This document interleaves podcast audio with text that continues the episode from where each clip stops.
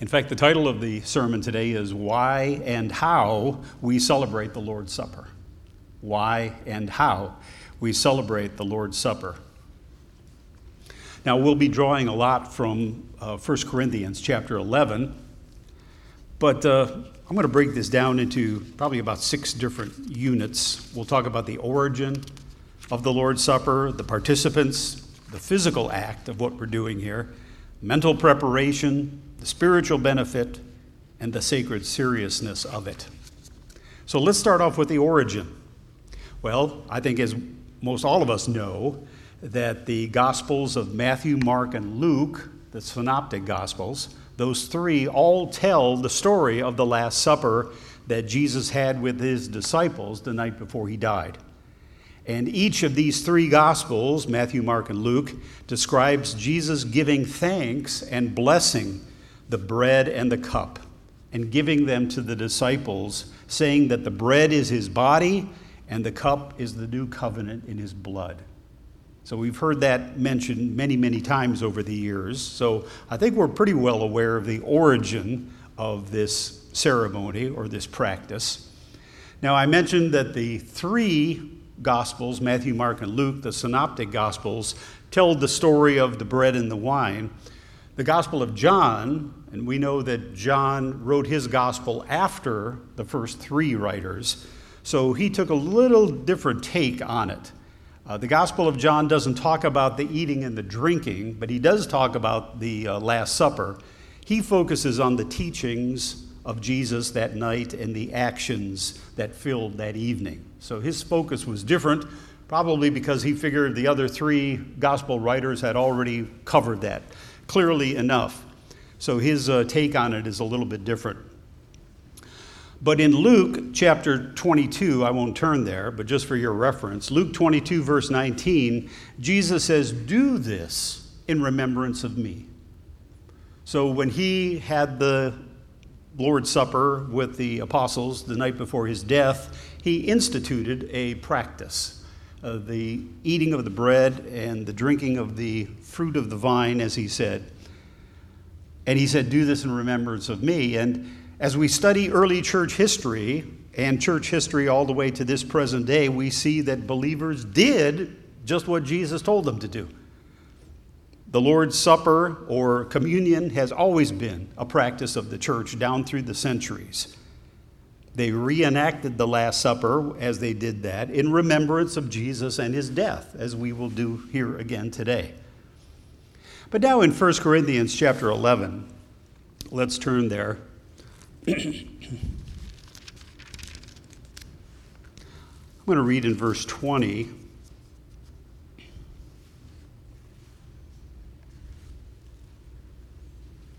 In Paul's day, it was called the Lord's Supper because Jesus instituted it, and Jesus is the focus of it. Notice he says here in verse 17, in the following directives, I have no praise for you so this is actually kind of a, a letter criticizing them because their practice of the Lord's Supper wasn't correct. He says in verse 20, When you come together, it is not the Lord's Supper you eat. You all are doing something different. you're out of line in the way you're uh, practicing this ceremony or this service. He says, For as you eat, each of you goes ahead without waiting for anybody else. It's not done in an orderly fashion. People are just selfishly going about it according to their own desires. So he straightens them out and he says in verse 23 For I have received from the Lord what I also passed on to you. The Lord Jesus, on the night he was betrayed, took bread, and when he had given thanks, he broke it and said, This is my body, which is for you. Do this in remembrance of me. So in Paul's day, it was called the Lord's Supper because Jesus instituted it. And it's called many things uh, by Christians. It's called the Lord's Supper, it's called communion, it's called uh, Eucharist, uh, it's called breaking of bread. It doesn't matter what term we use, they all pertain to the same ceremony. So the actions and the meaning of it are all rooted in what Jesus said and did on that night. He commanded that it be continued. He is the focus and the content of it. So, enough for the origin. of the Lord's Supper service. Now we move on to the participants of the Lord's Supper service.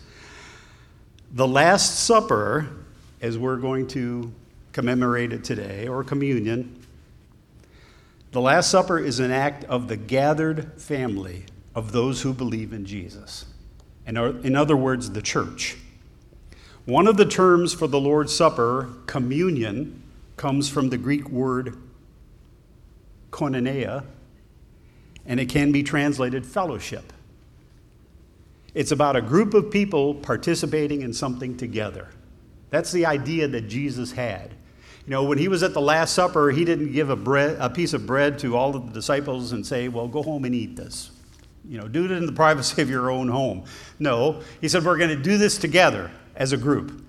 It's a fellowship thing. And that's why we have the communion service at church when we're all gathered here together.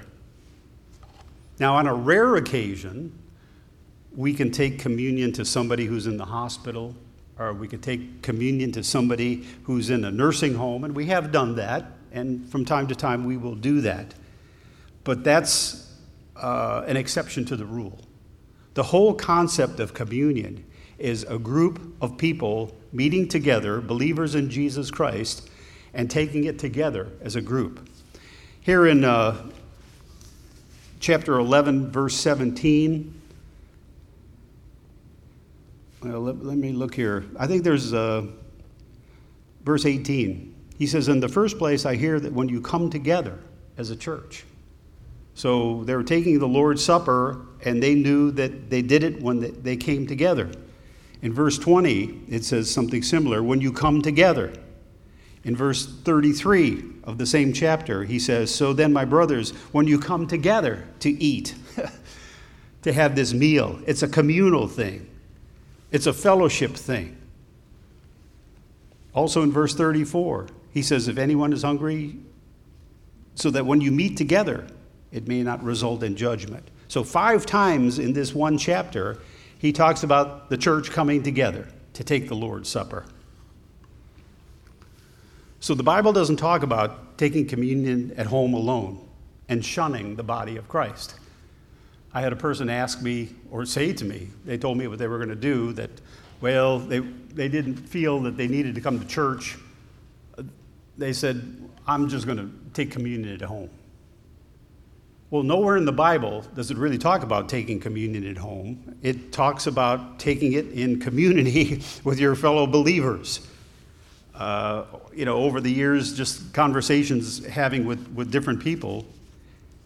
You know, I talked some time ago about my wife and I talking to a person who felt like they were Christians, but they didn't go to church. and we were kind of surprised and asked them why. And they said, well, we're antisocial. We'd rather not hang around in a big group of people with church people, which is, when you think of it, kind of ridiculous. You know, God does not call us to be Christians individually, He calls us to be in communion with fellow believers. That's the whole reason that God created the church and instituted the church. And you need to be able to get along with church people. You know, the church is the bride of Christ. And that's like saying to Jesus Christ, Well, uh, Lord, I love you, but I, I can't stand those people.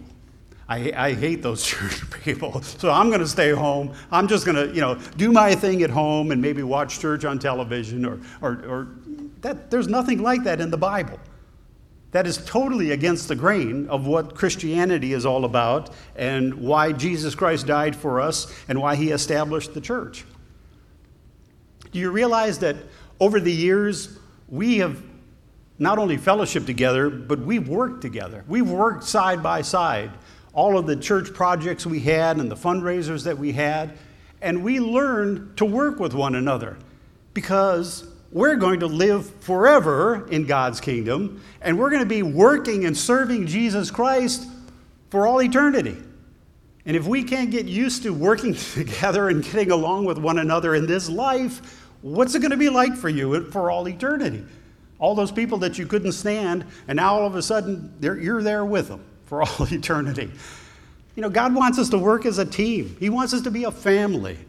That's why it's so important to come to church, and especially today as we take the Lord's Supper together. Now, as far as people who are not believers, you know, unbelievers can be present at the Lord's Supper service, to observe. I always say, when it's time to come forward, all those who have faith in Jesus Christ as their Savior, come forward. You know, come and participate. That's what determines whether you can come up here or not. If you're an unbeliever, you don't believe in Jesus Christ, you don't believe He's your Savior, then no, you can be here as uh, an observer. But uh, don't come forward unless you have faith in Jesus as your Savior. But uh, we welcome unbelievers here to be present with us. There's nothing secretive about the Lord's Supper service.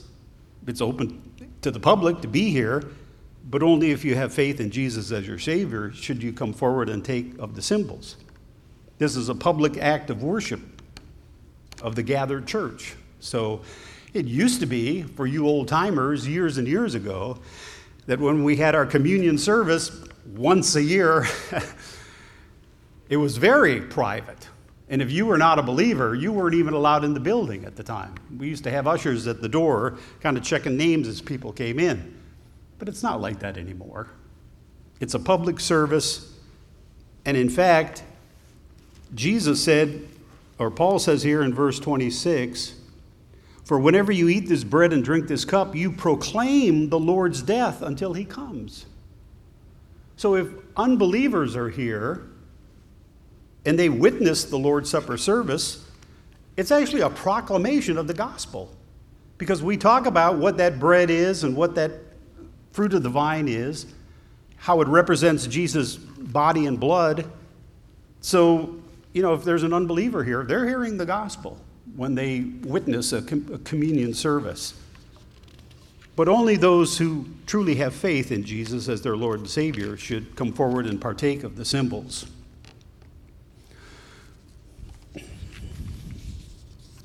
So that's the participants. We talked about the origin, we talked about who can participate. Now let's talk about the physical act itself. Notice, as we read in verse 23, it's a very simple ceremony. For I received from the Lord what I also passed on to you. The Lord Jesus, on the night he was betrayed, took bread. When he had given thanks, he broke it and said, This is my body, which is for you. Do this in remembrance of me. In the same way, after supper, he took the cup, saying, This cup is the new covenant in my blood. Do this whenever you drink it in remembrance of me. So look at this table. It's very simple, it's simplistic. I mean, we've got a tablecloth we've got a couple crosses for decoration. There's a tray for the bread, a tray for the cups. And that's it. There's no fireworks going off up here. you know, we play some music in the background when we come up, but it's a very simple ceremony. It's eating bread and drinking the cup. Now, nothing is specified in the Bible about the kind of bread or the way it's broken. You know, back in the old days, we used to use matzo crackers as part of our celebration. And the, the minister used to break them, making loud crunching noises into little bitty pieces. And we, we felt at that time that it had to be unleavened bread. Well, really, when you get right down to it, there's no proof in the Bible. Any kind of bread can be used. At the Last Supper, it could have been leavened bread. Does it matter? No, it doesn't matter at all. The only statement about what is in the cup is given in each of the synoptic gospels once again. Jesus said, I tell you, I will not drink again of the fruit of the vine, is what he says, until that day when I drink it new with you in my Father's kingdom. So some churches use wine. In the early years, we used to use only wine. Some churches use grape juice. There was a time when we were offering both. you would come up to the table and we'd have trays and we'd have a little card there. This is wine, this is grape juice. We don't have to argue whether grape juice or wine is used. There's nothing in the text that commands or forbids the one or the other. So I guarantee you that the, what's in those cups over there came off a vine. It's 100% grape juice. no added fillers, no apple juice mixed in, no, no nothing. Okay? It's all from the fruit of the vine. This one is not fermented, but it, I don't think it really matters. And there's nothing in the New Testament about the frequency of the Lord's Supper weekly, monthly, quarterly, yearly We used to take it once a year. I was raised in the Catholic Church where communion is offered weekly on Sundays, but back in the early years of the Catholic Church when I was growing up, they had Mass every day. so they were offering communion every day. But what we have to decide is we want to make sure that we never grow callous to this ceremony. You know, maybe if we have it too often, we kind of lose the meaning of it and we take it for granted. We don't want to have it as rarely as once a year because I think it's something to be enjoyed and participated in more often. So we've decided, at least for this time, to have it once a month. And right now, we're usually at about the last Sunday of the month. So hopefully, we've got the right balance there. Uh, we're free to have it as often or as rarely as we want to. God gives us that freedom. Okay, so we've talked about the origin, who can participate, the physical act itself. Now we come to mental preparation for the communion service. We like to announce in advance when we're going to have the communion service. I announced it last Sunday. I said, next Sunday, we're going to be having the communion. So you can kind of keep it in the back of your mind. And whatever you go through to mentally prepare uh, for the communion service, that's, that's up to you. But we, what we have to do, and what I think God expects us to do, is to focus our minds on Jesus, and especially his historical work in dying for our sins. You know, he said, Do this in remembrance of me. So there's an involvement of remembering. You know, I, I, think years ago, in the early years of our church, we used to, I don't know how to quite ex- explain the approach that we took, but we almost tried to make people feel as bad a sinner as we possibly can, so that they would come to the communion service just mourning and lamenting all of their sins and the sins they've committed all through their life, and just made people feel really repentant. Well, I don't think that that's quite the right approach to use. Sure, we can think about our sins and where we're still stumbling and always have a repentant attitude about those things. But as we do the physical act of eating and drinking, we do the mental act of remembering. That's what Jesus asked of us. We call to mind the person of Jesus as he once lived and the work of Jesus as he once died and rose again and what his sacrifice means for the forgiveness of our personal sins. The bread and the cup, his body and blood. That's the mental preparation that we need to have. You know, it's not right in this day and age for people to be coming up to the communion table with their cell phones in their hands, you know, playing games. and, oh, yeah. And when they get up here, oh, yeah, the bread and wine, I'll take that. And as I continue my game on my cell phone. That's not the right approach, you see.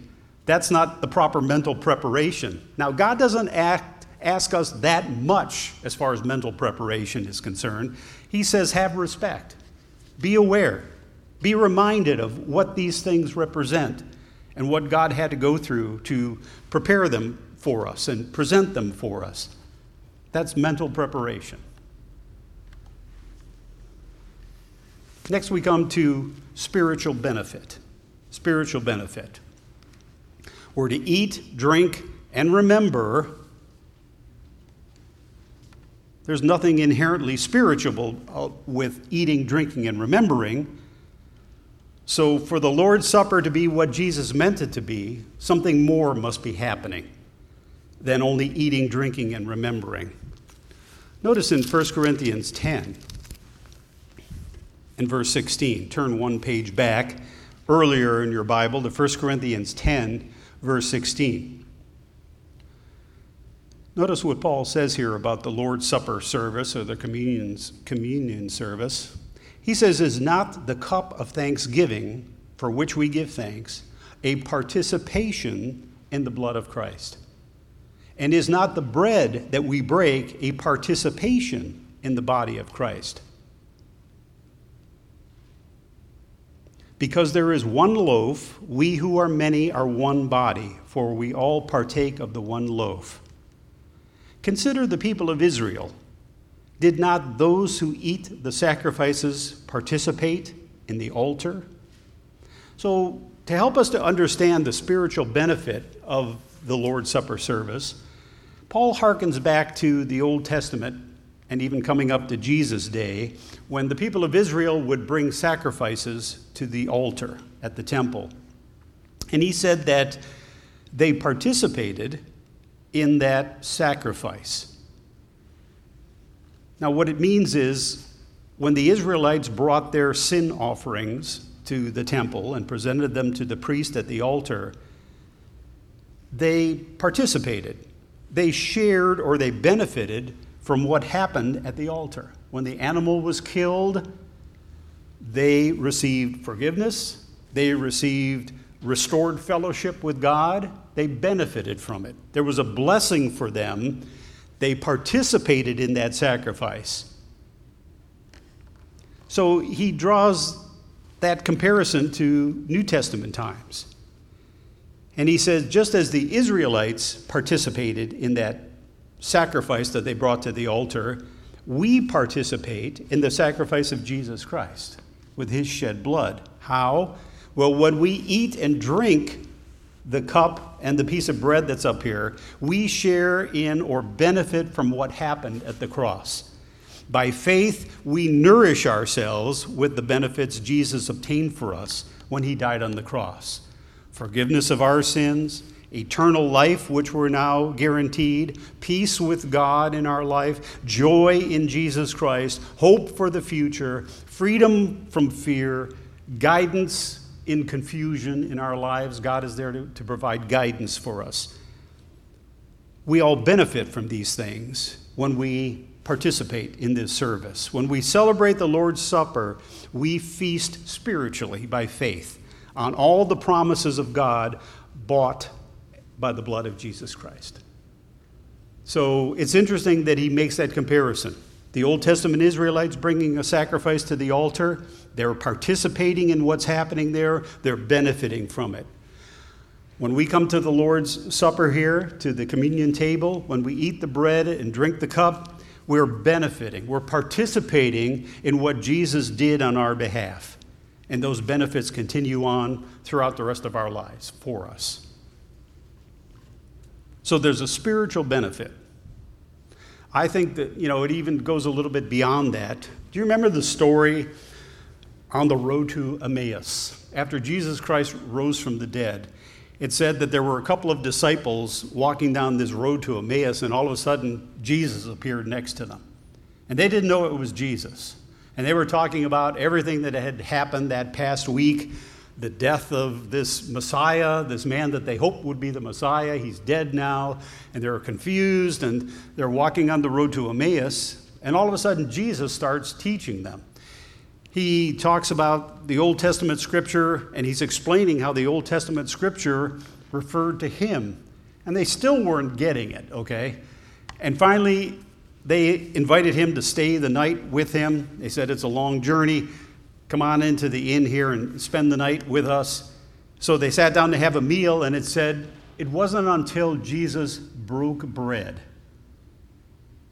that they understood, that their eyes were open as to who this was that they've been talking to. This is the resurrected Jesus Christ. And then all of a sudden he disappeared. But it's interesting to note that it wasn't until he broke bread that they understood. And I think that there's a blessing that comes to us too. Every time we come forward to this table and participate in this ceremony, I think that somehow, and I don't totally understand why or how it happens, but we come to a deeper knowledge and an understanding and an appreciation of who Jesus is when we come up to this table. I think it's kind of a behind the scenes blessing that God provides for us because He appreciates the fact that we come to this table and have faith in these symbols. We remember Jesus, what He did for us. We're spiritually benefiting from it. But I think sometimes it even goes deeper than we imagine.